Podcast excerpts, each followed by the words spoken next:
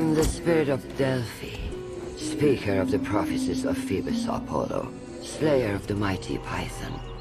Hi again, everyone. It's felt like a super long two weeks, but now we're back onto the regularly scheduled programming. There has been a little gap, so just for a tiny refresher to keep things top of mind, the last episode was all about this little tiny paperback book I bought in the Scholastic Book Fair way back in elementary school called Twisted Tales Greek Mythology by Terry Deary in 2006. Just quickly, the book is for children, so the way that the 10 myths it retells are described is in a silly and slightly modern way, but it's still got enough information in it that it, I think it helps set a really solid baseline understanding of the most famous legends and a few aspects of what life was like for the people who were living with these myths. And I said that I would come up with a better name for the media episodes. And I'll be honest, I almost forgot, but finally I sat down and gave it a little thought. So this is what I'm going to call them for now on when we discuss a book or a movie. Fabled fictions. So that's how we will refer to the episodes we do once a month that goes through a book or movie about Greek mythology. But anyways, let's just get right into it. This episode, we will be going over some of the mystical groups of ladies that are found in these myths the muses, the oracles, and the fates. Majority of them are goddesses. The only ones who are mortal are the oracles, but they still possess powers that separated them from the common man. The nine goddesses of the arts, sciences, and literatures are often as a group referred to as the muses. In Greek, their title may translate out to directly mean put in mind or inspire. And these ladies were all considered to be the goddesses of inspiration. So first off, there's Thalia, the cheerful one. She was a muse of comedy and was often portrayed holding a comic mask or a shepherd's crook. Then there's Urania, the heavenly one. She was the muse of astronomy and you can often see her holding a globe. Then there's Melpomene, or she who sings. She's the muse of tragedy, and she's either holding a tragic mask or some of the other symbols of tragedy, such as a sword or a club.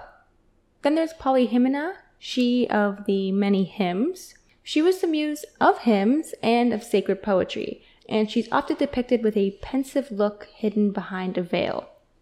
Then Erato, the lovely one, she was the muse of lyrical poetry, and naturally, she's usually represented with a lyre. Next up is Calliope, the one with the beautiful voice. She was the muse of epic poetry, and Hesiod claims that she was the foremost amongst the nine, since she attends on the worshipful princes. After that, there's Clio, the celebrator or the proclaimer. She's the muse of history and she's often the one holding a scroll. Then Euterpe, she who pleases. She's the muse of flute playing and of course is often usually seen with a flute. And last up is Terpsichore, the one delighted in the dance. She was the muse of dancing, and as expected, she's usually shown dancing and sometimes also holding a lyre.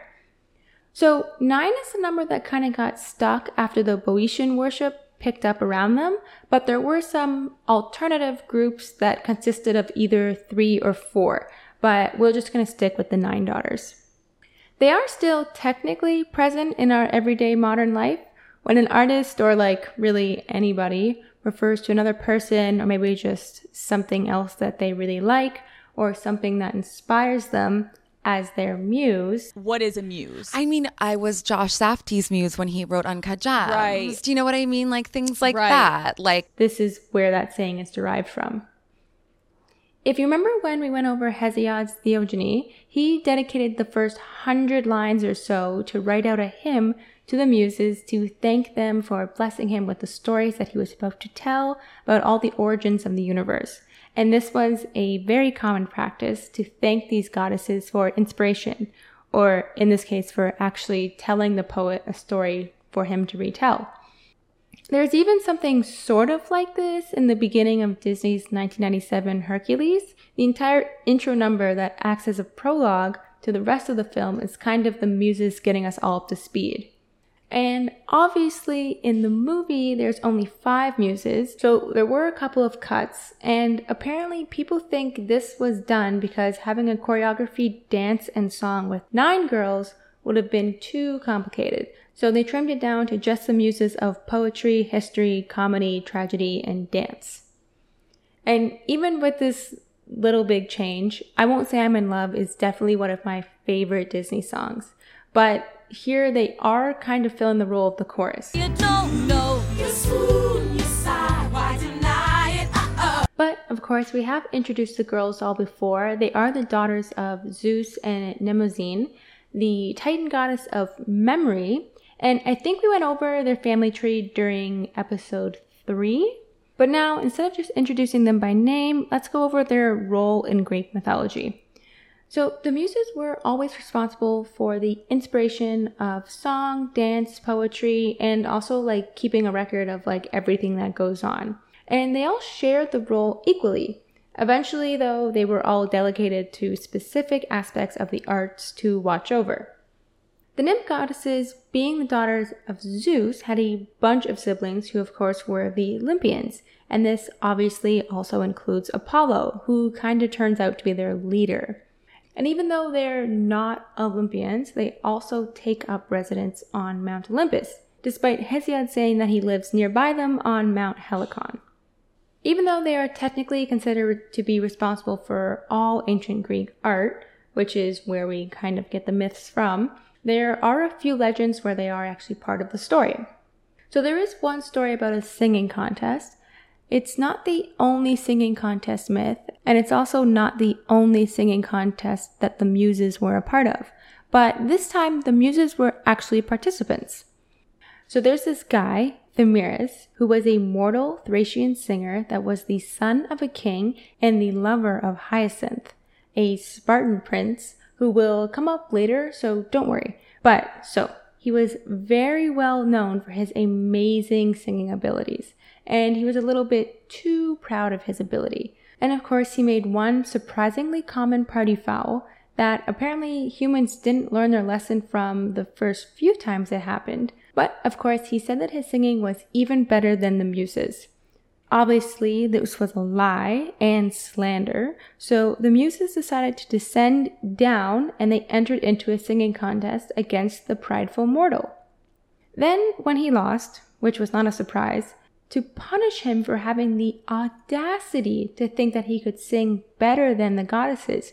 They blinded him by slashing out his eyes, which already seems like overkill. But for the icing on the cake, they also stripped him of his musical abilities as well as the capability to play a lyre. The whole story was laid out in the Iliad, and later on, of course, some more versions and interpretations were created and a few additional details were added in. Like that Thamyras wanted to have sex with all nine of the muses and marry one of them if he won. And then, of course, when he lost the punishment and they killed him, even in death, he was continuously punished by Hades. Which I get it seems a little bit unfair, but apparently this was meant to demonstrate that the gifts that the gods give can be taken away just as quickly. And just something a little extra that I think is kind of interesting before we move on. New Orleans in Louisiana has streets named after all nine of the muses. Cool, right?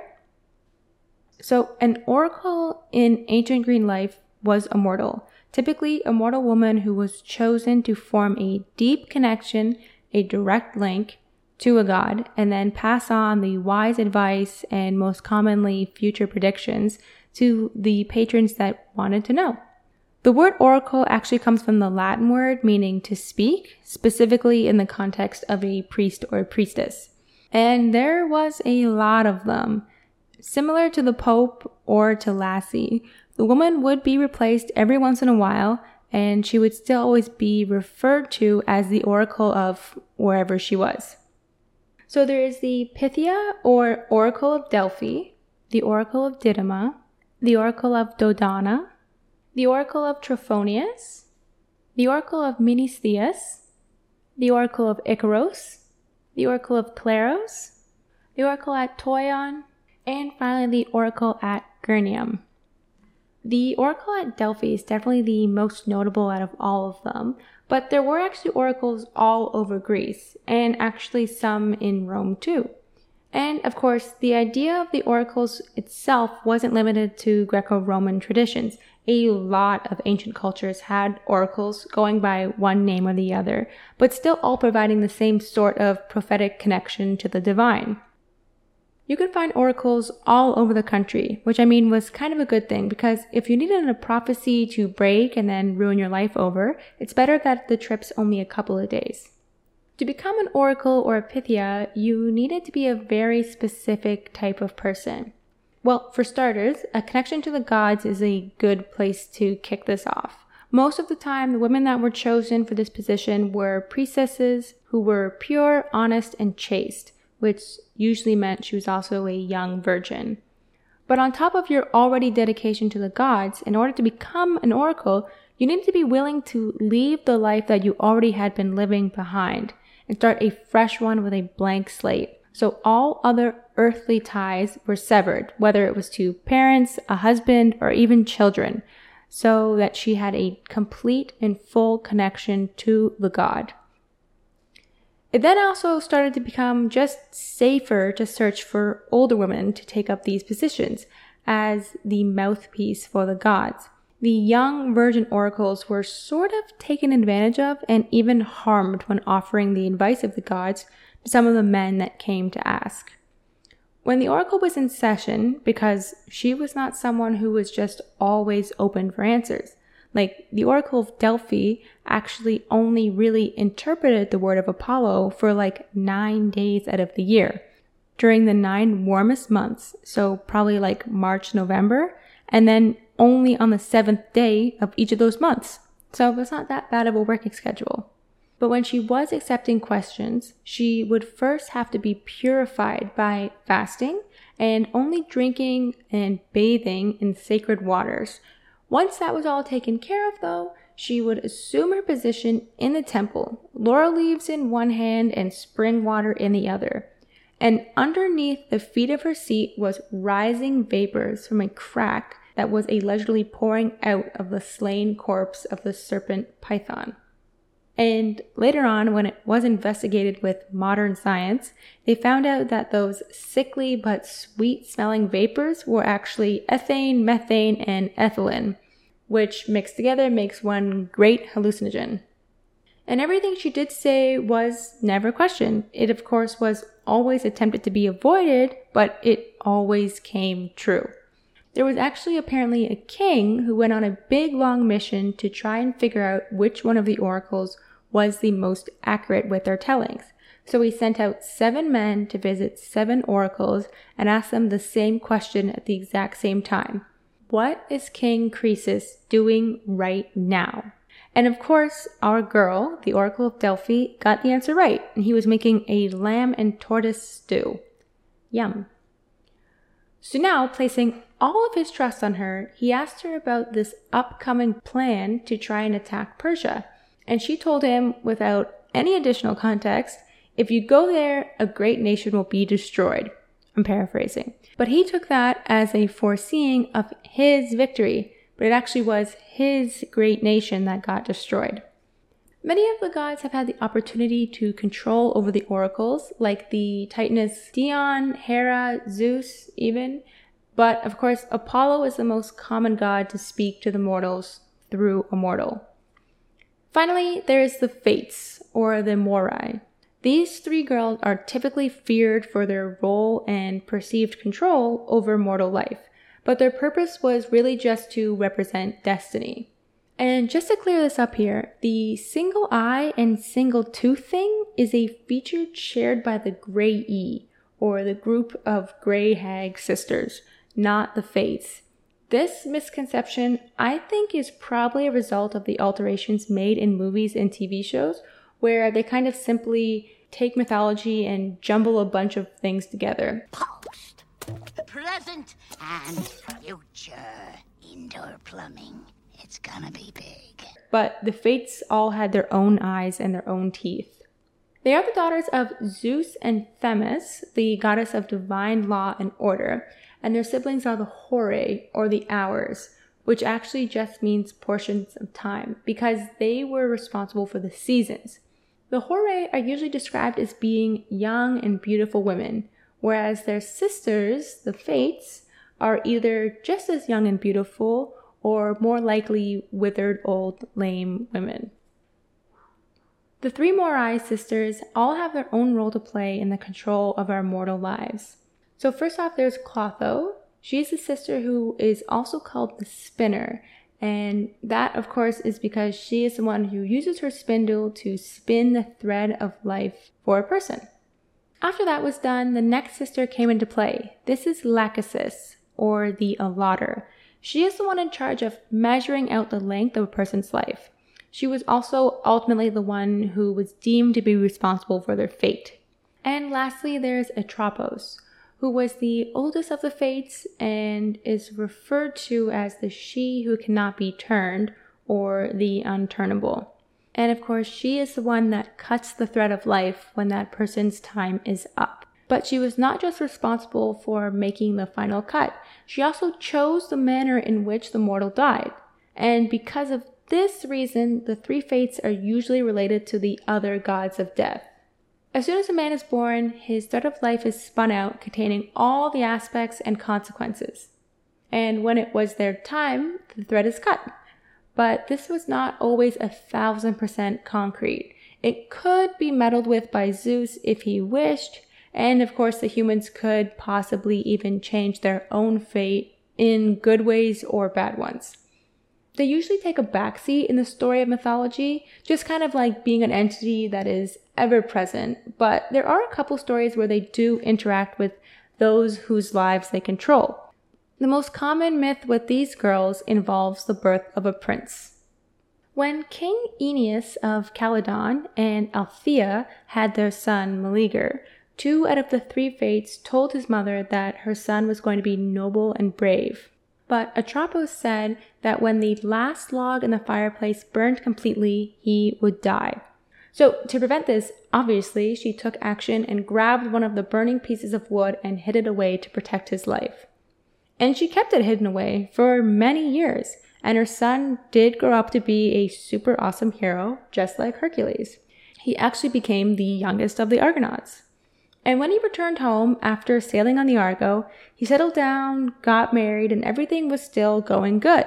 Until, of course, Artemis released the Calydonian boar to make up for them not making the proper sacrifices. So, in order to stop the chaos being caused by this gigantic boar, Meleager gathered up a bunch of other great Greek heroes. Even a huntress, Atalanta, was there. But she was actually sent directly by Artemis. So odd but the other heroes weren't really okay with her being a part of the hunt. She was, of course, eventually included after the persuasion of Meleager, though. And she was also the first one to hit the boar with an arrow.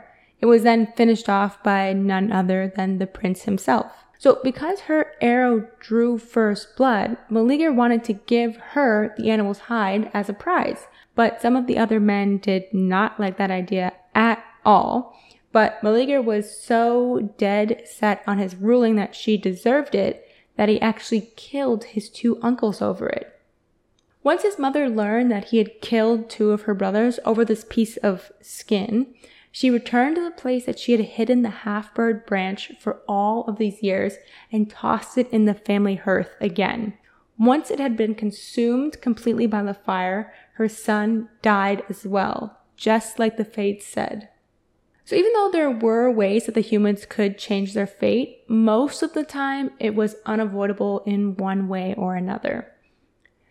And don't get me wrong, there are a bunch of other groups of women that are super interesting and have very interesting tales, like the Pleiades or the Graces, the Grey, or the Furies, but we will get to all of them later on.